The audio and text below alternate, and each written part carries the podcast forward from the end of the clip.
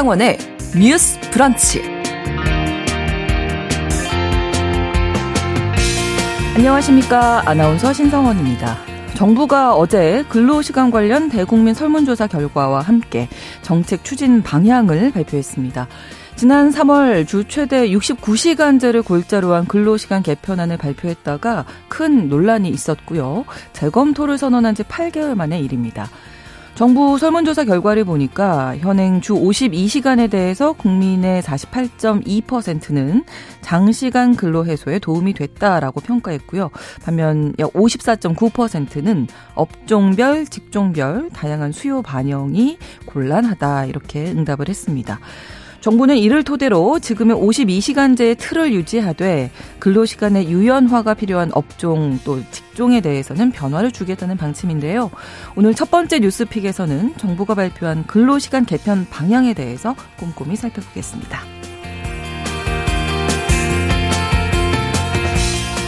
지난 육 일 사흘간 도주국을 벌였던 탈주범 김길수가 경찰에 붙잡혔습니다. 특수강도 혐의로 구치소에 수감 중이었던 김길수는 플라스틱 숟가락 일부를 삼켜서 대형 병원으로 옮겨졌다가 병원 직원복으로 갈아입고 탈출했는데요. 이번 사건을 계기로 탈주범에 대해서 더 높은 처벌 체계가 필요하다 이런 목소리 나오고 있습니다. 오늘 서혜진의 범죄연구소에서는 탈주범 김길수의 탈출부터 체포까지 그 과정을 되짚어보겠습니다. 십일월 십사일 화요일 신성원의 뉴스브런치 문을 열겠습니다.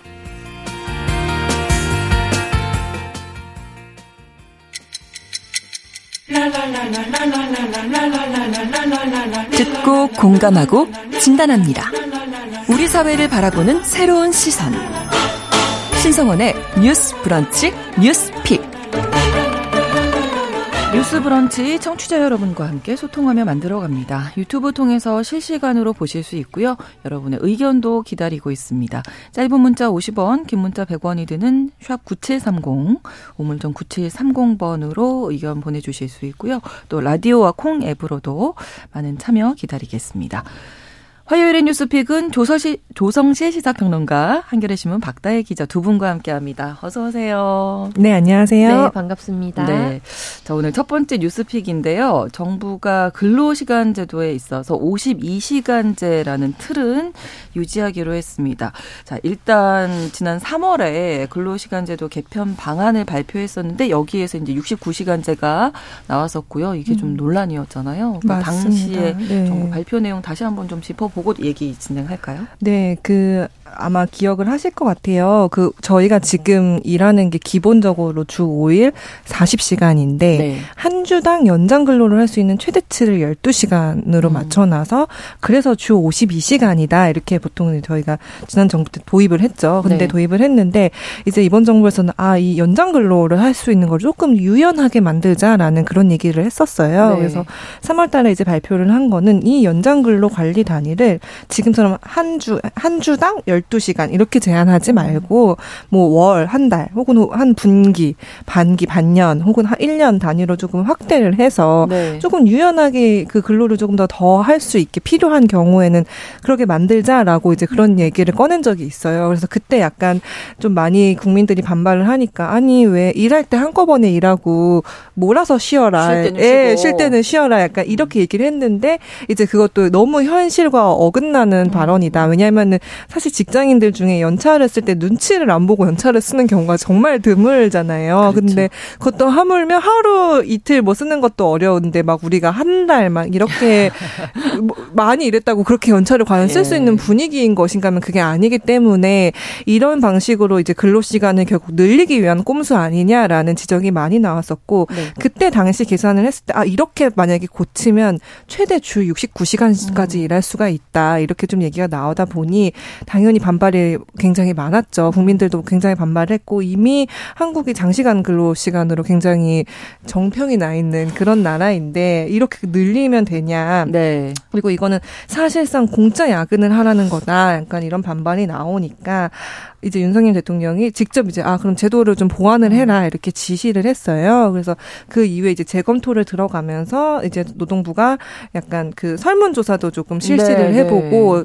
주 오십이 시간제를 해봤더니 실제로 어떠냐 이런 걸 좀 물어보는 음. 설문조사가 있었습니다. 네, 그 결과를 좀 정리를 해볼 텐데요. 먼저 네. 현행 오십이 시간제에 대해서 어떻게 보고 있는지 국민과 사업주의 입장 좀 들어볼까요? 네, 맞습니다. 이번 설문조사가 근로자 삼천팔백삼십구 명, 네. 사업주 구백칠십육 명, 그리고 이제 국민 천이백십오 명 해가지고 총 육천삼십 명을 대상으로 방문 면접을 했대요. 그래서 아, 이제 네. 뭐 이 개편 방향이 어땠는지, 그다음에 지금 주 오십이 시간제에 대해서는 어떻게 생각하는지, 뭐 최근 육 개월간 근로시간은 어느 정도였는지 이런 거를 물어봤는데 사실 어. 대부분의 좀 긍정적인 결과가 좀 나온 것 같아요. 왜냐면은 국민 절반 가까이 사십팔 점 이 퍼센트는 주 오십이 시간제 덕분에 장시간 근로 해소에 도움이 됐다라고 이제 밝힌 답변이 있었고, 이제 네. 또 일부는 오십사 점 구 퍼센트는 이제 또 업종 집중별로는 다양한 수요 반영이 곤란하다라고 이제 응답을 했다고 해요. 네. 근데 이제 다만 사업주에 한해서 네. 이제 정부가 이 근로시간 늘리는 가장 큰 이유 중에 하나는 그런 사업주의 애로사항을 반영한다라는 취지가 있었는데 네. 사업주에 한해서 이제 좀 한번 설문조사를 해보니 어, 지금 이 주 오십이 시간제로 인해서 좀 애로사항이 있었냐라고 물었는데 사실 팔십오 점 오 퍼센트가 어려움을 겪은 적이 없다라고 음. 답을 하다 보니까 아, 그러면은 사실 이 설문조사를 토대 로 뭔가 이거를 무한정 늘리기는 좀 어렵다라고 정부가 판단을 한 것 같아요. 그리고 네. 근데 다만 이제 아쉬운 거는 사실 일부 전문가들은 그렇게 해요. 우리가 주 이 근로시간 문제를 하는 데 있어서 저희가 뭐 연장근로나 뭐 포괄임금제 뭐 이런 어떤 굉장히 여러 가지 제도가 있고 그 안에 되게 복잡한 계산이 들어있거든요. 그거를 그렇죠. 노동시간 어떻게 조율하느냐, 그거에 따라 임금을 어떻게 지급하느냐라는 게 사실 앞에 엄청난 사전 설명과 이해가 필요한 다음에 응답을 할 수 있는 건데 어떤 설문조사라는 방식이 과연 그 응답자들이 그 모든 걸 인지하고 이 제도에 대한 판단을 내리 이게 적합한 것이었느냐라는 거에 대한 좀 의문은 제기가 되더라고요. 네. 네. 저 그리고 뭐 어떤 일부 뭐 직업군 혹은 업종에 네. 대해서 근로시간 유연화가 필요하다 이 얘기도 나왔던 거죠. 네, 우선 지금 이제 박 기자께서 설명해 주신 것처럼 대대적인 음. 조사를 진행한 것은 맞고요. 네네. 이게 정량조사와 정성조사로 나눠져서 음. 진행이 됐습니다. 네. 그래서 한국노동연구원, 한국리서치에서 공동 수행한 육천삼십 명을 대상으로 한 네. 이제 그 설문조사, 방금 말씀하신 정성조사, 정량조사가 음. 있었고요. 그리고 열한 개 그룹으로 직군별로 나누고 또 사업자 삼 그룹, 세 개 그룹, 그 다음에 뭐 근로자 여덟 개 그룹해서 음. 한 뭐 오륙십 명 정도가 될 것 같아요. 네. 그 대상으로 한 이제 그거를 에프지아이라고 하는데 음. 포커스 그룹 인터뷰라고 하거든요. 네, 네. 그래서 이제 정성 조사로 불리우는 조사를 했습니다. 그래서 이런 것들을 좀 종합적으로 봤을 때 말씀하신 것처럼 일부 직업이나 업종에서 근로시간 유연화에 대한 수요가 확인되었다라는 음. 것이 정부 측의 입장인데요. 연장근로 관리 단위를 확대하는 것에 찬성하느냐 이렇게 물어봤을 때 이제 근로자와 사업주가 동의가 사십일 점 사 퍼센트, 삼십팔 점 이 퍼센트가 나왔어요. 근데 이제 일부 업종으로 그러면은 제한하는 거에 화, 뭐 동의하느냐라고 했을 때 국민의 응답, 찬성 응답은 더 높아지거든요. 그럼 구체적으로 어떤 부분에 있어서 필요하다고 생각하느냐라고 네. 이제 질문을 좀 더 세부화했을 때 근로자 기준으로는 제조업에 대한 찬성이 오십오 점 삼 퍼센트가 나왔습니다. 음. 그리고 사업주 입장에서도 오십육 점 사 퍼센트가 제조업에 있어서는 이제 연장근로 관리단위 확대가 일부 필요하다라고 응답을 했다는 거고요. 네. 그리고 여기서 좀 더 직종으로 들어가면 좀 더 세분화가 되거든요. 네. 그래서 구체적으로 근로자 기준에서는 설치, 정비, 생산직 이런 경우에 근로자와 사업주 모두가 가장 음. 많이 좀 찬성을 하는 것으로 나타나서 한 삼십이 퍼센트 내외에서 찬성 비율을 보였고요. 네. 보건 의료직 같은 경우에 근로자 기준으로 이십육 점 팔 퍼센트 음. 그리고 연구 공학 기술직의 경우에 이십이 점 이 퍼센트가 찬성을 보였다는 거예요. 근데 이제 사업주로 넘어가면 연구 공학 기술직이 이 위로 올라옵니다. 그래서 아. 약간 직종에선 좀 차이가 있는 거죠. 그러네요. 그리고 보건 의료직이 이제 이십이 점 팔 퍼센트로 삼 위로. 근데 이제 이 중에 공통점은 뭐냐면 음. 순위로는 약간 차이가 있지만 사업주나 근로자, 그러니까 국민들의 인식을 빼고 그러니까 사업자나 근로자로 좀 더 초점을 맞춰서 이들의 음. 데이터만을 돌려봤을 때 설치 정비 생산직과 보건의료직 그리고 연구공학기술직에 있어서는 음. 상대적으로 연장근로에 대한 관리단위 확대가 필요하다라고 응답한 사람이 뭐 이십 퍼센트에서 삼십 퍼센트 내외로 다른 이제 업종에 비해서 직종에 비해서 좀 높게 음. 나왔다.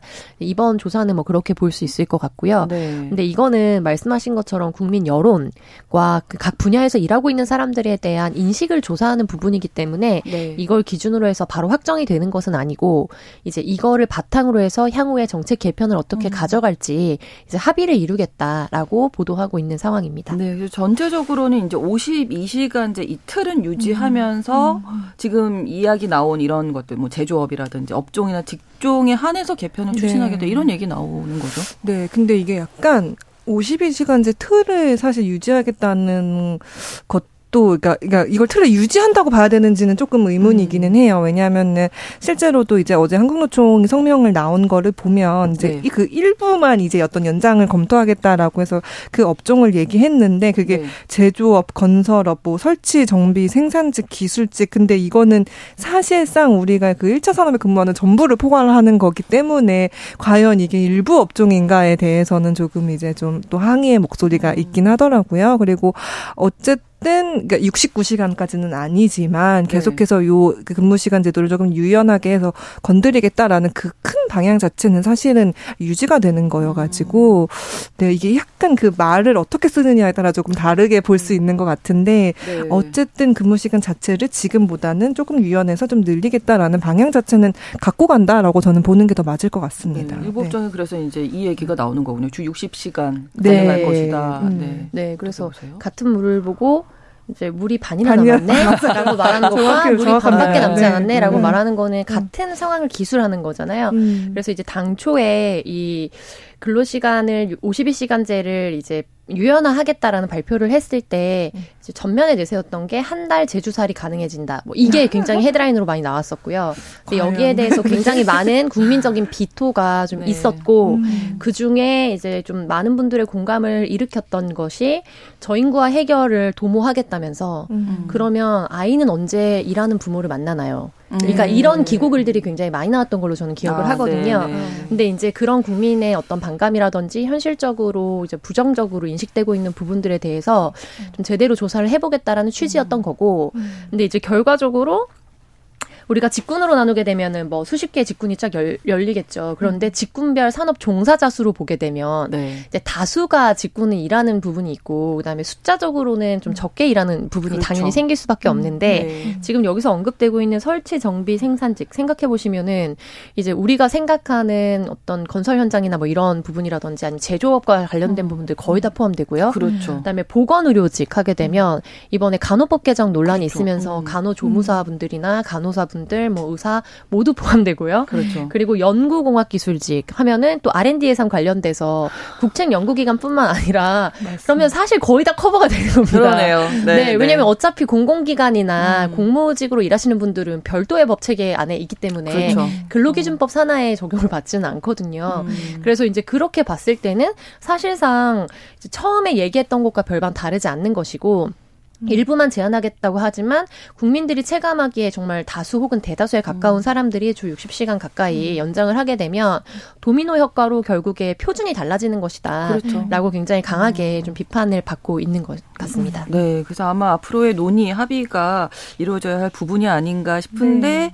어제 이제 대통령실에서도 입장을 냈고 한국노총이 또 이제 들어왔잖아요. 이 맞습니다. 논의의 장으로. 네. 네. 그게 조금 어쨌든 한국노총이 들어옴으로 인해서 앞으로 사회적 대화 어떻게 진행될지를 네, 좀 지켜볼 네. 부분인 것 같아요. 이제 정부도 이거를 일방적으로 추진하기는 어렵다고 판단을 한 것 같고 그래서 아, 한국노총이 좀 조속히 이 경사노위라고 하는 소위 말하는 노사정 대화기구에 들어와 주길 바란다라고 이제 입장을 밝혔는데 이제 네. 뭐 밝히고 한 두 시간여 만에 이제 한국노총 쪽에서는 응답을 했거든요. 이제 한국노총이 원래 한 지난 유월쯤 이제 아마 그 음. 탈퇴를 했다가 네. 다시 이제 들어오면서 이제 한번 좀 얘기를 나누겠다라는 의지를 가지고 들어왔고 민주노총은 사실 여전히 들어가 있지 않은 상태이긴 하고요. 근데 아무튼 한국노총이 들어옴으로 인해서 뭔가 어쨌든 어, 형식적으로는 노사정 대화 기구가 만들어졌기 때문에 그래서 그 대화 기구 안에서 좀 이야기가 이어나가지 않을까라는 좀 생각이 듭니다. 어떻게 예상하세요? 앞으로의 음. 과정들?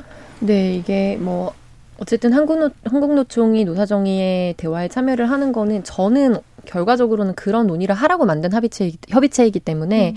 뭐 긍정적으로 보는 부분도 있습니다. 근데 결과적으로 이게 논의의 결과가 잘 나올 수 있을까? 그리고 음. 입법으로 사실 좀 이어져야 되는데 어쨌든 이번 어, 이번 국회의원의 임기 내에는 네. 쉽지는 않을 걸로 보이고요. 근데 그렇게 빠르게 이번에 뭐 결단을 내겠다라는 목표보다도 뭐 어떻게 보면 대통령의 임기가 많이 남아 있기 때문에 중장기적으로 봤을 때 이거를 음. 추진하겠다는 정부의 의지는 되게 강력해 보이거든요. 네. 근데 이제 복잡한 게 뭐냐면 이제 지난 주말에 많이 뉴스를 접하셨을 텐데 뭐 교통 체증으로 접하신 분들도 계실 거고 국회에서 아, 뭐 네. 수십 년 만에 뭐 노란봉투법이 어. 타결이 됐다. 그리고 음. 또 이게 탄핵안과 결부되면서 굉장히 좀 복잡해진 사안이 됐거든요. 그래서 저희 방송에서 수차례 다뤘던 노란봉투법이라고 불리우는 노조법 이 조 삼 조 개정안이 음. 국회에서 예상과 달리 네, 본회의가 통과가 됐습니다. 원래는 사실은 이제 뭐 여러 가지 방법으로 통과되기 어려울 것이다 라고 네. 이제 예상이 됐었는데 네, 네. 통과가 됐고 이제 그렇게 되면 이른바 대통령의 거부권이라고 불리우는 음. 간호법이나 양국관리법에서 이제 보셨던 음. 대통령이 이거에 대해서 다시 어, 국회가 다시 재논의를 해달라라고 보낼 것인지 음. 아니면 이제 거기에 대해서 재가를 할 것인지를 결정을 해야 되는 상황에 놓였거든요. 그래서 거기에 대한 통과를 촉구하면서 지난 주말에 뭐 십만여 명 인파가 뭐 서울에서 집회를 했다 뭐 이런 뉴스도 보셨을 음, 거고 네. 그래서 이게 다 연결된 이슈란 말이에요. 사실 음. 노동 산업계에서는 하나의 이슈로 연결될 수밖에 없는 음. 그러다 보니까 이게 단순히 단순이란 표현 좀 그렇습니다만 어쨌든 이 섹션만을 가지고 이제 네. 연장근로의 논의만을 결정할 수 있는 게 아니라 이게 사회적 합의기구잖아요. 음, 그렇죠. 그러니까 어떤 안에 대해서는 그럼 통과를 하고 음. 어떤 안은 일정 부분 그러면은 뭐 시기 조절을 한다든지 아니면은 뒤로 미룬다든지 음. 이런 타협이 이루어져야만 하는 거거든요. 네, 결과적으로는 뭐 입법도 그렇고 이런 협의체의 결과는 정치적 논의의 산물이기 음. 때문에 그래서 이제 그 부분에서 이게 굉장히 생각보다 쉽게 풀리기는 어려운 국면일 것이다. 저는 네. 좀 이렇게 보고 고는 있습니다. 네, 음. 또 민주노총 여전히 네네 강경한 태도이기 때문에요. 네. 네. 그리고 저는 음. 그 저희가 계속 설문조사랑 면접조사 얘기한 거를 좀 말씀을 드렸는데 네. 이 노동 시간 문제가 사실 노동 시간만의 문제는 그렇죠. 아니거든요. 이게 네네. 결국에는 저는 결국엔 건강권과 그 노동 처우랑도 계속 음. 그 맞물리는 문제이기 때문에 그 실제로 그 생산직 노동자를 대상으로 심층 면접조사를 한 결과를 보면 그 답하신 분들 중에 이런 분이 있어요. 돈이 일단 급하기 때문에 연장 그 근로 시간을 늘리면 찬성할 것 같다라고 음. 이제 말씀을 하시는 응답과 그다음에 육십사 시간 일할 때는 정말 몸이 부서질 것 같았고 오십이 시간을 채우는 것도 사실은 직원들이 피로를 호소한다. 네. 이제 이런 말이 동시에 나왔는데 제가 그 지 십일월 첫째 주에 거제에 조선소 노동자들을 음. 만나러 출장을 간 적이 있었는데 네. 그분들도 말씀하시는 게 사실 돈을 벌기 위해서 어쩔 수 없이 그냥 야근 잔업을 계속 하시는 거예요. 근데 왜 그렇게 할 수밖에 없냐. 몇 년째 몇십 년째 계속해서 그냥 최저임금 수준으로 동결이 돼 있기 음. 때문에 내가 그렇게 몸을 갈아서 일하지 않으면 이백만 원도 못 버는 거예요. 네, 그렇기 네. 때문에 사실 이게 어쩔 수 없이 내가 이거를 어느 좀 살기 위해서 조금 더 돈을 벌기 위해서 음.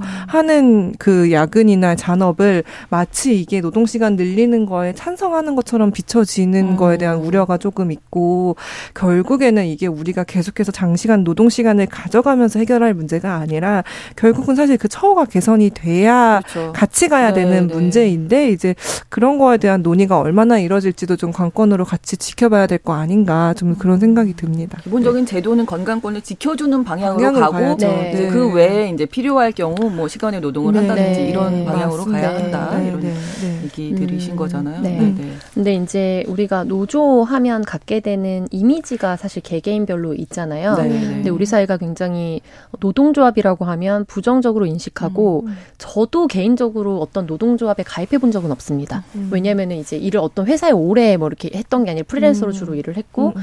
그런데 주변에 있는 분들과 얘기를 나눠보다 보면 네. 이제 너무 강경하고 대화가 통하지 않고 음. 무리하게 자신만의 어떤 것을 요구하는 음. 것으로 인식하는 하는 경우가 꽤 많다는 생각이 음. 들어요. 음. 근데 사실 우리가 근로삼법이라고 이제 초등학교 사회교과서에 아마 나올, 나올 것 같은데 네. 네. 근로할 권리라는 근로권과 근로삼법으로 대표되는 이제 뭐 단체 교섭권이라든지 단결권이나 이런 거는 헌법이 고, 보장하고 있는 국민의 기본권입니다. 그래서 사실은 이제 같이 모여서 노조를 결성한다는 것 자체가 음. 뭐 헌법재판소나 대법원에서 굉장히 중요하게 생각하는 가치고, 그래서 여러 가지 노조를 파괴하기 위한 행위라는 표현들을 이제 많이 하는데, 최근 한 십여 년간 노조 때문에 굉장히 많은 게 뭐 거의 십 년여에 가, 걸쳐서 이렇게 막 소송으로까지 갔던 여러 가지 사례들을 네.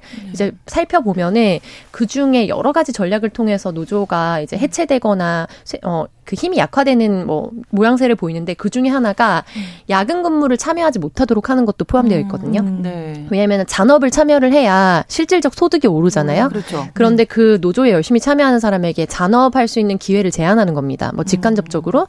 그렇게 되면 노조에 참여했을 때 실질적인 뭔가 타격을 입기 때문에 노조를 네. 주저하게 되잖아요. 음. 그러니까 이런 여러 가지 부분들이 말씀하신 것처럼 사실은 그러니까 아, 뭐 일주일에 몇 시간을 일해 뭐 산술적으로 나누면은 하루에 그러면 뭐 오십이 시간을 기준으로 봐도 하루에 한 뭐 열 시간 넘게 일해야 되는 거잖아요. 그럼 열 시간에서 점심시간, 휴게시간 한 시간 빼면요. 네, 네. 그러면 아홉 시에 도착해서 뭐 열 시부터 기준을 하시면은 여덟 시까지 일을 해야 되는 거거든요. 거의. 그러면 그렇게 오 일을 일하는데, 우리가 또 통, 이제 출퇴근하는 거리를 생각하면. 그렇죠. 네. 근데 그냥 밥 먹고 일만 하는 삶을 살 네, 수밖에 없는 거거든요. 잠깐 자고 나오는 네. 거죠? 근데 지금 또 들으시는 분 중에 약간 제 기호일 수도 있습니다만, 음. 아니 뭐 생산직에서 일하는 특히 노조 가입원들은 되게 돈도 많이 받는다던데 음, 이렇게 생각하시는 것도 음, 많은 부분들의 대중적인 생각인 음, 것 같아요. 근데 예를 들면은 뭐 하나의 공단 안에서 일을 하고, 그게 대외적으로 봤을 때 어떤 우리가 이름을 잘 아는 특정 뭐 브랜드의 뭐 네. 자동차 공단이다라고 하더라도 그 공장 안에서 직접적으로 그 대기업의 직원으로 소속돼 있는 분들이 있고요. 음. 또 그것보다 또 많은 수의 사람들은 같은 공간에서 같은 종류의 일을 하지만 음. 자신의 고용 형태가 음. 사실 하청업체 고용인 경우들이 있거든요. 그렇죠. 네, 그래서 이것들이 어떻게 보면 우리가 뭐 부동산 문제 얘기할 때 자기가 부동산을 대출을 받아서 살 수 있는데 그게 전세 대비해서 제한됐다라고 음. 얘기가 뉴스에서 많이 되는데, 또 일각에서 비판을 받는 거는 아니 근데 대출 받아서 집을 사서 다시 또 마진을 남길 수 있는 가능성 있는 사람들은 음. 이제 전문직에 있거나 이제 언론인 당사자들 정도의 사회적 명망이 있는 사람들의 문제지, 그렇지 않은 다수는 중소기업 다니면서 사실은 공공 뭐 청약 같은 거 하기도 힘들다라는 비판을 받거든요. 음. 비슷한 알고리즘이라고 저는 생각이 들어요. 그래서 이제 우리가 언론에서 보게 되는 이제 그런 이슈와 네. 실질적으로 숫자적으로 봤을 때 주변에서 음. 이 이슈의 당사자로서 최저임금을 받으면서 잔업을 하지 않으면은 음. 생활이 좀 어려운 이런 분들은 이제 수적으로는 어쩌면 뉴스에서 접하는 것보다 훨씬 더 다수일 수도 있다. 음, 그렇죠. 이제 그러다 보니까 이 여론조사가 이제 기자님께서 지적하신 것처럼, 그러니까 여론조사의 한계가 늘 늘 존재할 수밖에 없거든요. 네, 네, 그러니까 네. 이제 이게 아, 실질적으로 해보니까 오십이 시간 좋았지만 음. 이제 비용적인 부분이라든지 이런 걸 음. 종합적으로 생각하면 아 그래도 좀 더 필요하지 않나라고 응답하시는 분들도 있을 수 있고, 음. 그래서 그런 것들을 좀 감안해서 봐야 되는 데이터가 아닐까라고 저는 음. 개인적으로 해석했습니다. 음. 네. 네, 그 포괄임금제 때문에 네. 뭐 공제야근 얘기도 나오는데 네. 어제 이 얘기도 나왔잖아요. 포괄임금 오남용 의심 사업장이 적발이 된 거죠. 맞습니다. 이것도 한번 짚고 넘어가야 될 것 같은데, 포괄임금제가 어떤 거냐면 근로 형태나 이 업무의 그 특성상 어, 우리가 몇 시간 동안 고정적으로 추가적으로 일한다라는 게 잘 집계가 어려운 경우에는 네, 네. 노사가 협의를 해서 그 추가 근무 수당을 미리 그러니까 고정적으로 정해서 그걸 급여에 이제 포함해서 지급을 네. 하는 걸 포괄임금제라고 해요. 아마 방송업계에서도 많이 포괄임금제를 음. 쓰는 걸로 알고 있거든요. 음. 워낙 이제 불규칙한데 그거를 일일이 음. 다 산정하기 어렵고, 예를 들어 일과 일이 아닌 거를 구분하기가 음. 좀 어렵고 약간 이런 경우에는 많이 쓰는데, 이 포괄임금제가 사실 요거를 빌미로 공, 소위 말하는 공짜 야근, 사실 음. 이 반영된 수당보다 훨씬 더 많은 시간에 음. 일을 시킴으로써 약간 좀 악용하게 되는 음. 경우가 많이 있었고, 그러다 보니까 이제 노동부가 요거를 한번 조사를 한 거예요. 포괄임금제나 뭐 탄력근로제 같은 거를 잘못 사용해서 직원들한테 이제 한도 이상으로 초과 근무를 시킨 사업장들이 얼마나 있었나 이렇게 보니까 어, 실제로 포괄임금을 이유로 약 어, 너무 많아요. 이십육억 삼천만 원 상당의 수당을 지급하지 않은 사업장 육십사 곳, 그다음에 근로시간 연장 한도를 위반한 오십이 곳, 요렇게까지 적발이 됐고 아, 네. 일부 그러니까 한 여덟 곳 정도는 그냥 바로 형사 조치로 넘겨버렸고요. 음. 그다음에 또 일부는 이제 과태료를 부과하거나 그렇게 했는데 사실 이제 어제 발표를 음. 할 때 포괄임금제도 그럼 어떻게 어떻게 바꿀 것이다라는 그런 개선 방안이 나오면 더 좋았을 것이다라는 음. 노동계 얘기도 조금 있습니다. 네. 네. 근로시간 관련해서 변화는 있을 것 같은데 앞으로의 또 논의 과정 또 지켜봐야 할 것 같습니다. 뉴스 브런치 일 부 마치고 이 부에서 뉴스픽 이어가고요. 열한 시 삼십 분부터 일부 지역에서는 해당 지역 방송 보내드리겠습니다.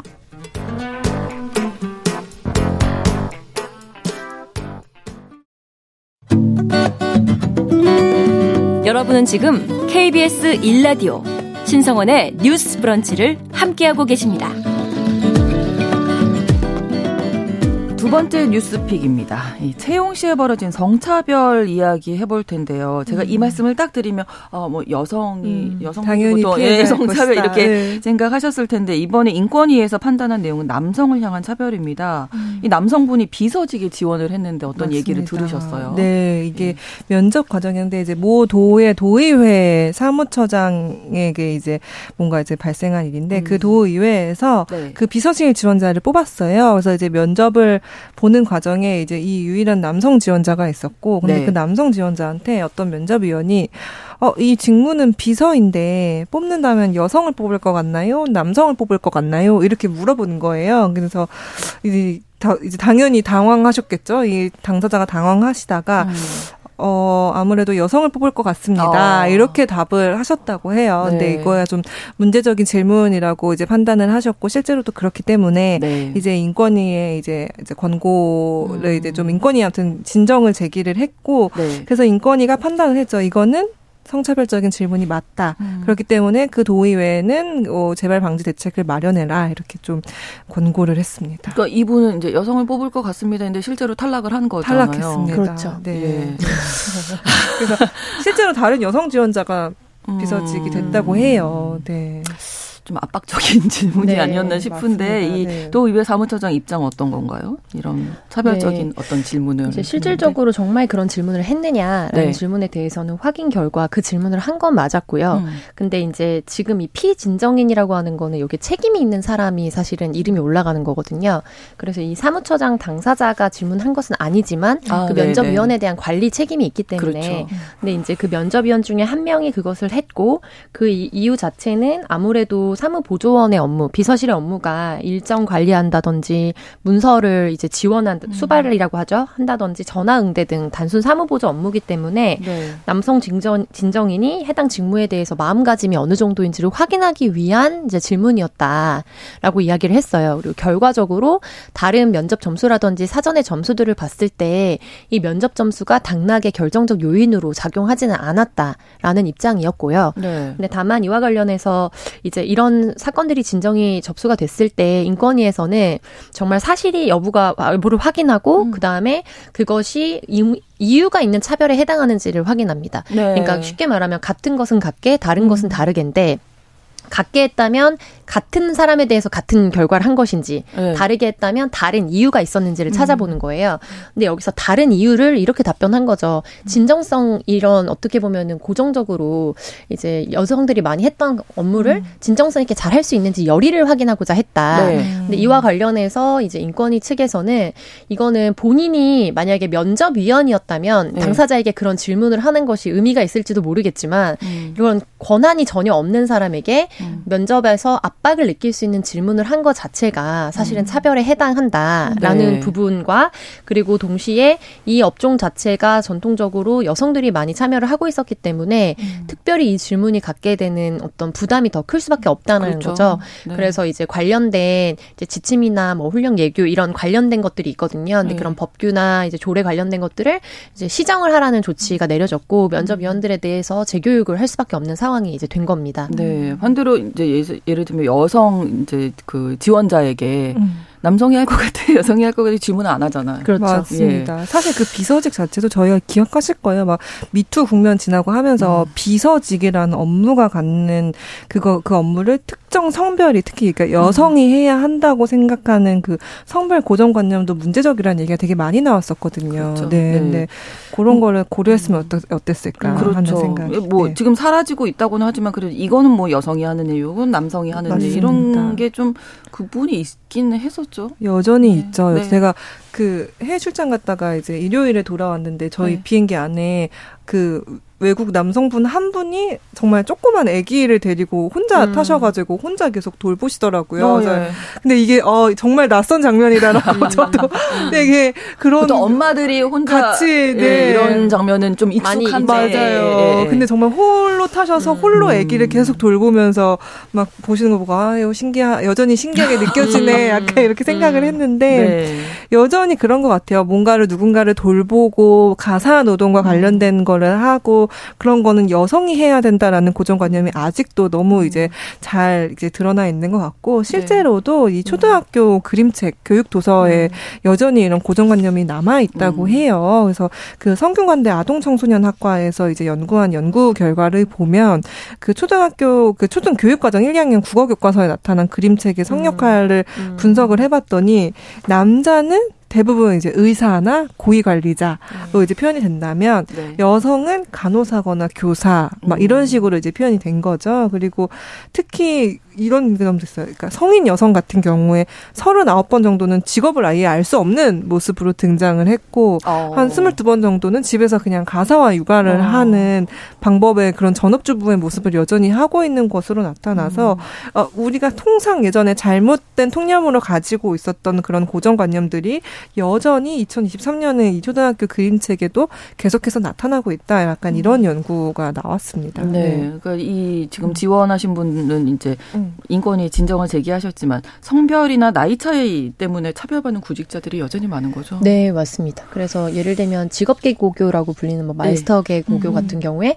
아무래도 기술직이고 뭐 작업 현장이 음. 좀 뭐 특수성이나 이런 것들을 생각했을 때 음. 남학생이 여학생보다 더 적응을 잘할 수 있거나 기능을 잘 보일 수 있다라고 생각해서 그런 차별들이 있었던 거에 대한 뭐 시정조치 요청이 있기도 그렇죠. 했고요. 음. 그리고 저희가 뭐 자동차 작업 현장에서 음. 여성 근로자들의 차이 이런 것도 주제로 다루기도 했었잖아요. 맞아요. 임금 네. 차이도 있고요. 실질적으로. 네. 그래서 최초로 여성 관리자가 막 올라간다 이런 것들이 음. 뉴스가 되는 음. 시대를 여전히 살고 있습니다.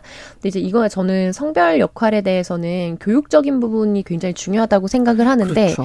이제 제가 같이 활동했던 이제 시민단체에서 했던 프로젝트 프로젝트 중에 두 가지를 좀 소개해드리고 싶은데 한 가지는 대형 마트나 네. 온라인 쇼핑몰에서 여아 왕구, 남아 왕구 음. 이렇게 아, 구별을 해서 네. 돌봄 직종과 관련되는 뭐 직종으로까지 연결할 수 있을지 모르겠습니다만 결과적으로는 연결이 되는 음. 뭐 예를 들면 아 인형을 가지고 논다든지 소꿉놀이라든지 이런 음. 거는 핑크 색깔의 여아 왕구로 아예 섹션을 네, 따로 네, 네. 구분을 하고요. 맞아요. 남아 왕구는 조금 더 진취적이고 도전적인 아니면 음. 호전적인 네. 뭐 무기라든지 그렇죠. 물총 뭐 이런 것도 다 거기에 포함되어 있었던 거를 제가 네. 사진을 찍어서 이제 제기를 핑크색 물총은 못 봤네요. 네. 문제 제기를 하고 네. 단체에서 같이 이제 자료 아, 조사를 해서 실제로 음. 공문을 보내고 시정 요청을 받은 사례가 있어요. 음. 근데 이게 비단 이런 것만이 아니고요. 이비에스 같은 경우에는 이제 공영방송인데도 불구하고 음. 공영방송이 제작에 투자한 것들 이제 애니메이션만을 기준으로 해서 저희가 분석을 했었거든요. 음.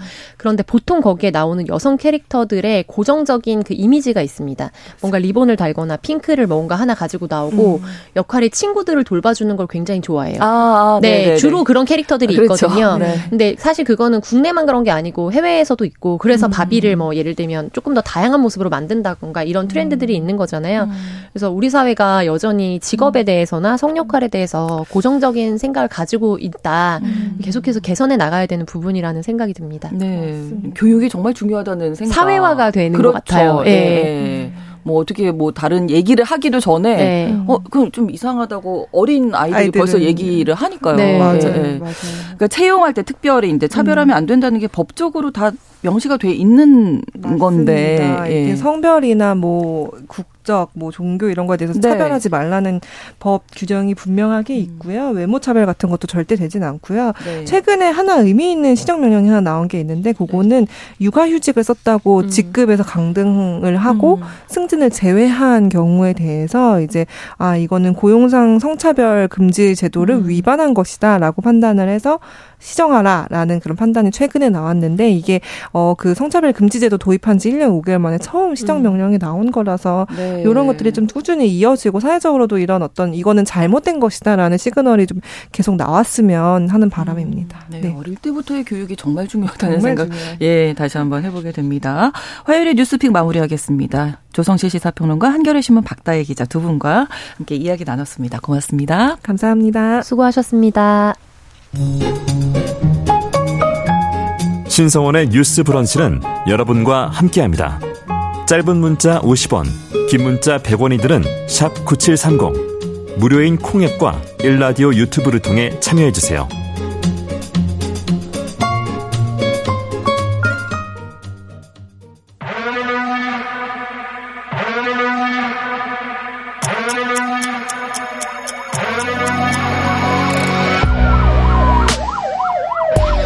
범죄를 통해 우리 사회의 이면을 살펴본다.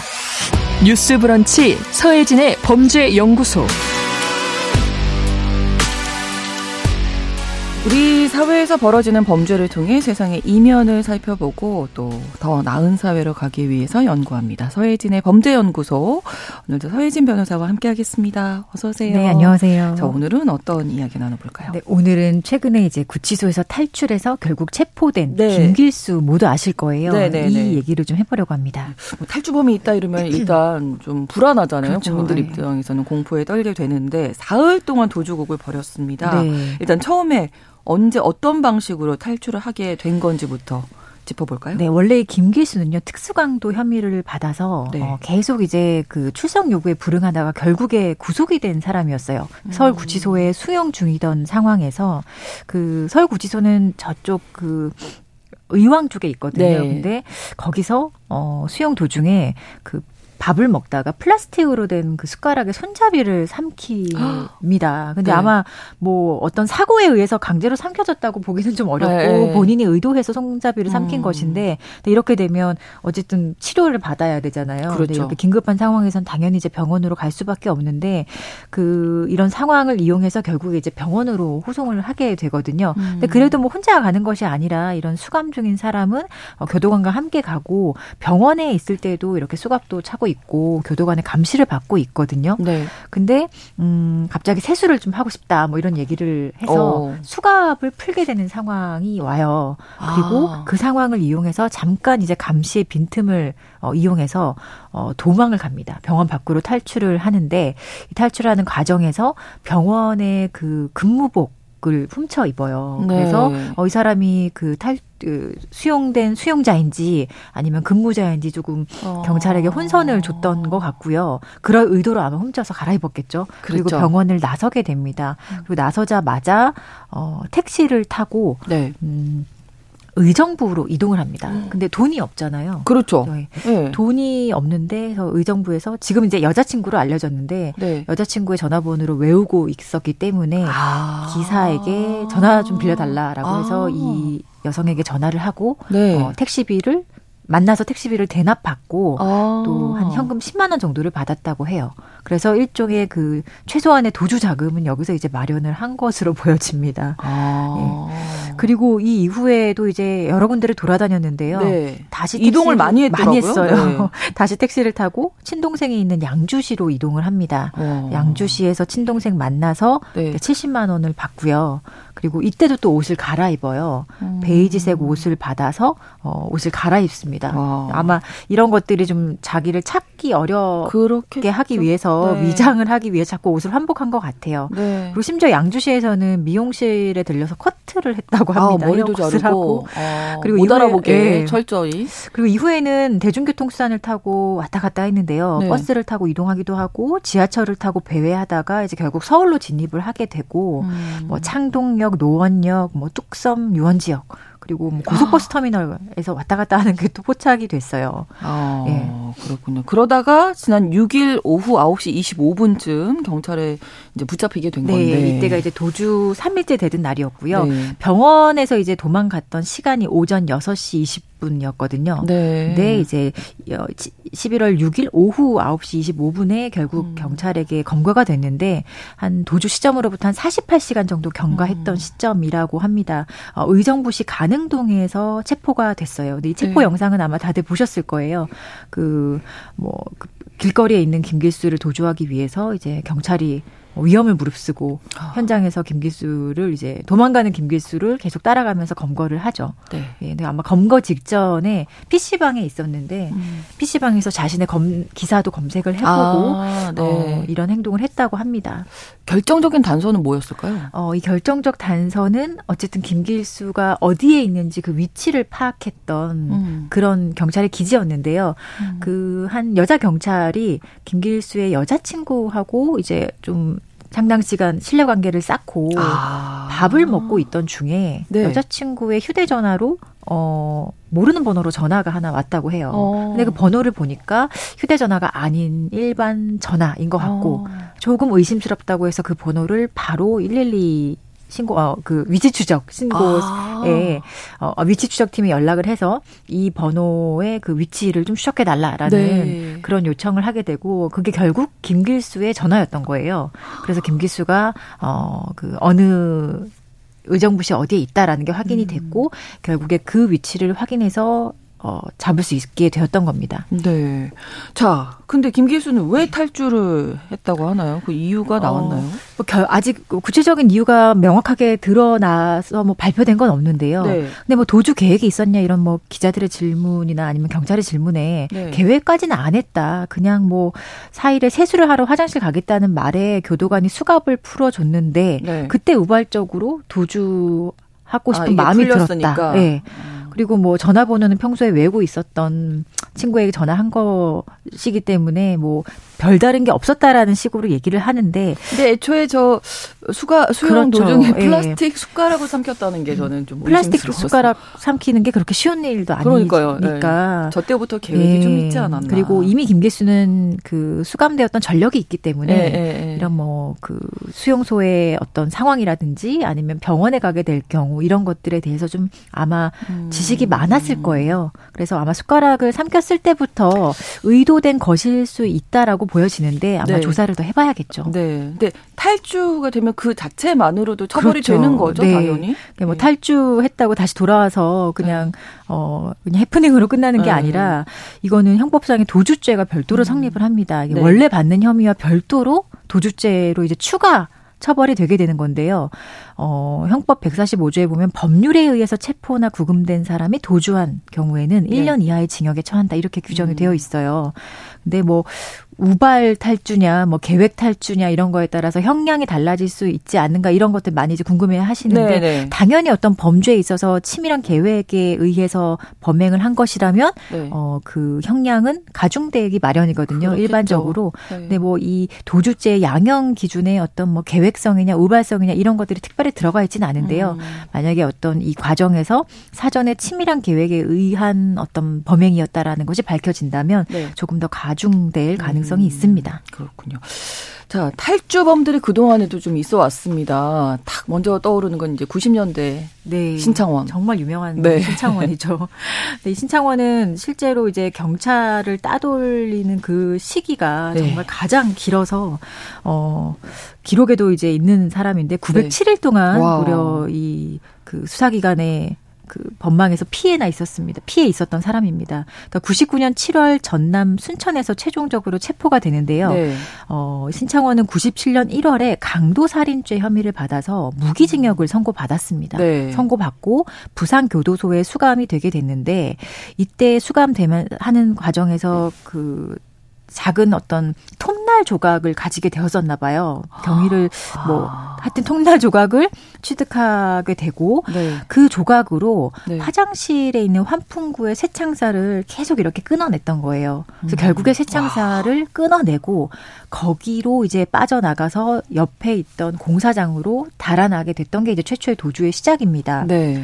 어, 포상금이 천만 원이었는데 하도 안 잡히니까 오천만 원, 당시에 오천만 원 정도로 오를 만큼 음. 이 신창원이 정말로 신출귀몰을 했던 거예요. 그렇죠. 그 당시에는 또 지금만큼 이런 뭐 씨씨티비도 많지 않았었고 그렇죠. 또 뭐 아이티 기기나 인터넷 이런 것들이 그렇게 뭐 거의 없었을 시절이잖아요. 그렇죠. 상용화 되기, 어, 네. 되기 이전 시점이기 때문에 음, 신창원이 사실 이런 지금에 비해서는 더 오랫동안 피할 수 있었 음. 수도 있을 것 같아요. 네. 근데 이 년하고도 반이네요. 네. 음. 신창원의 이런 그 도주 행각은 한 어떤 정말 예리한 눈썰미를 가진 가스 수리공의 신고로 이제 어, 결국 이제 검거가 되는데 네. 이 얘기는 너무 유명해서 다들 아실 맞아요. 거예요. 네.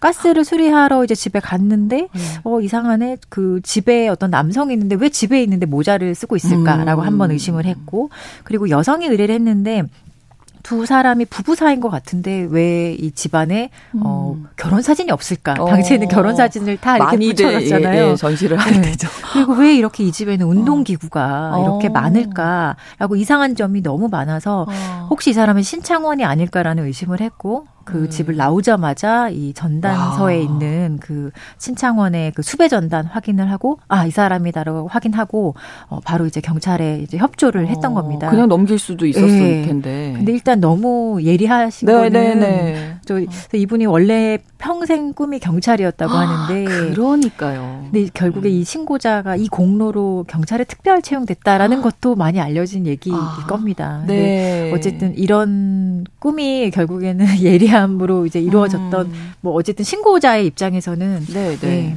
뭐 신고도 하고 결국에 또 오랫동안 못 잡던 이 그렇죠. 탈옥수를 잡은 공로가 엄청난 네. 거죠. 네. 한참 화제가 됐던 기억이 나고요. 네. 네. 또 한 인물이 있죠. 이천십이 년에 발생한 이제 탈주 사건인데 네. 최갑복이라는 사람이 있습니다. 음. 어, 이천십이 년 구월 십칠일 대구 동부경찰서 유치장에서 음. 어, 탈출을 한 사람인데요. 도주했다가 육 일 만에 체포가 됩니다. 네. 근데 이 사람이 혐의를 받고 있는 게 이제 여주, 여자 중학생들을 성폭행했다라는 네. 게 원래 이미 전력이 있었고 네. 또 이때는 이제 강도 혐의로 유치장에 수용이 되고 있었던 상황이었어요. 근데 그 유치장에 수용 중에 이렇게 배식을 할 때 네. 이렇게 그 배식구를 통해서 음. 주는 그런 구조를 이 이 대구 동부경찰서 유치장을 가지고 있는데 네. 이 배식구 틈새가 정말로 이 배식만 배식 쟁반이나 네, 그 정도만 네. 될 수 있을 정도로 작은데 이게 그 가로가 사십오 센티미터, 세로가 십오 센티미터 정도였다고 해요.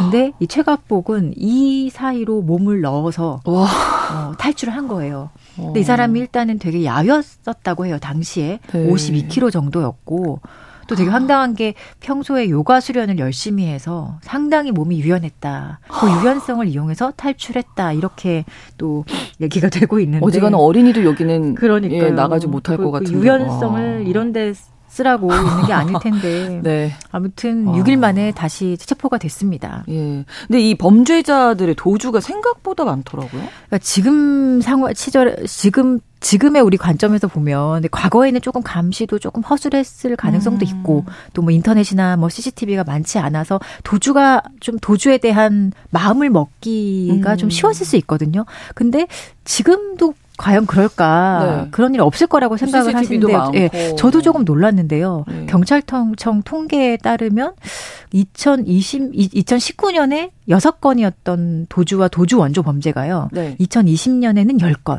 이십일 년도에는 열네 건이나 됐다고 오, 해요. 점점 증가하네요. 근데 이게 어쨌든 코로나 시기에와 어떤 연관이 있는지 모르겠지만 음. 이 시기에 걸쳐서 지금 상당히 많이 증가한 거거든요. 예. 물론 절대적인 그 어, 건수 자체는 다른 범죄에 비해 상대적으로 당연히 낮을 수밖에 없지만 네. 이게 증가하고 있는 추세라는 게 조금 주의를 해봐야 될 부분인 것 같아요. 음, 예, 이게 형량이 좀 낮아요. 형량이 낮아요. 아까 네, 제가 아까 일 년 이하의 징역이라고 네, 네, 했잖아요. 그러니까 최대 형을 선고해봤자 일 년이라는 거예요. 음.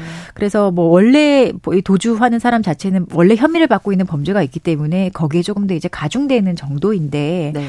뭐 정말로 이제 법률을 잘 몰라도 아무리 내가 뭐 많이 가중이 돼봐도 그 여기에 일 년 더 붙어봤자 음. 뭐 이게 그렇게 음. 큰 지장이 있겠어? 뭐 일 년 정도 더 살면 되지. 네, 네, 네. 뭐 성공하면은 그냥 잘 된 거고 아니면 조금 더. 아니어도. 형량을 음. 받, 받으면 되지 않겠나라는 그런 생각도 분명히 이 범죄 동기로 작용을 할 거라고 생각을 하거든요. 음, 형량을 좀 높여야 한다 네. 이런 얘기 나오는 거죠. 미국이나 도, 중국 같은 경우도 우리나라에 비해서 상대적으로 상당히 도주 범죄를 음. 높게 처벌하고 있는데 네. 이런 그 법정형 자체가 조금 낮은 데서 오는 이런 문제점, 이게 과연 범죄 예방할 수 있는 정도의 음. 법정형 설정인지는 좀 고민을 해봐야 될 필요가 있을 것 같습니다. 네, 그리고 전체 국민들을 너무나 이건 불안하게 하는 무섭잖아요. 범죄이기 예. 때문에 예. 이게 바로 또 보도가 될 수밖에 없어요. 그렇죠. 근데 그 보도가 되면 상당히 국민들은 불안해하고 맞아요. 어, 나가서 저 사람 만나면 어떻게 해야 될지도 예. 모르겠고 그냥 일단은 안전해야 하는 그런 상황에서도 우리가 음. 되게 불안감을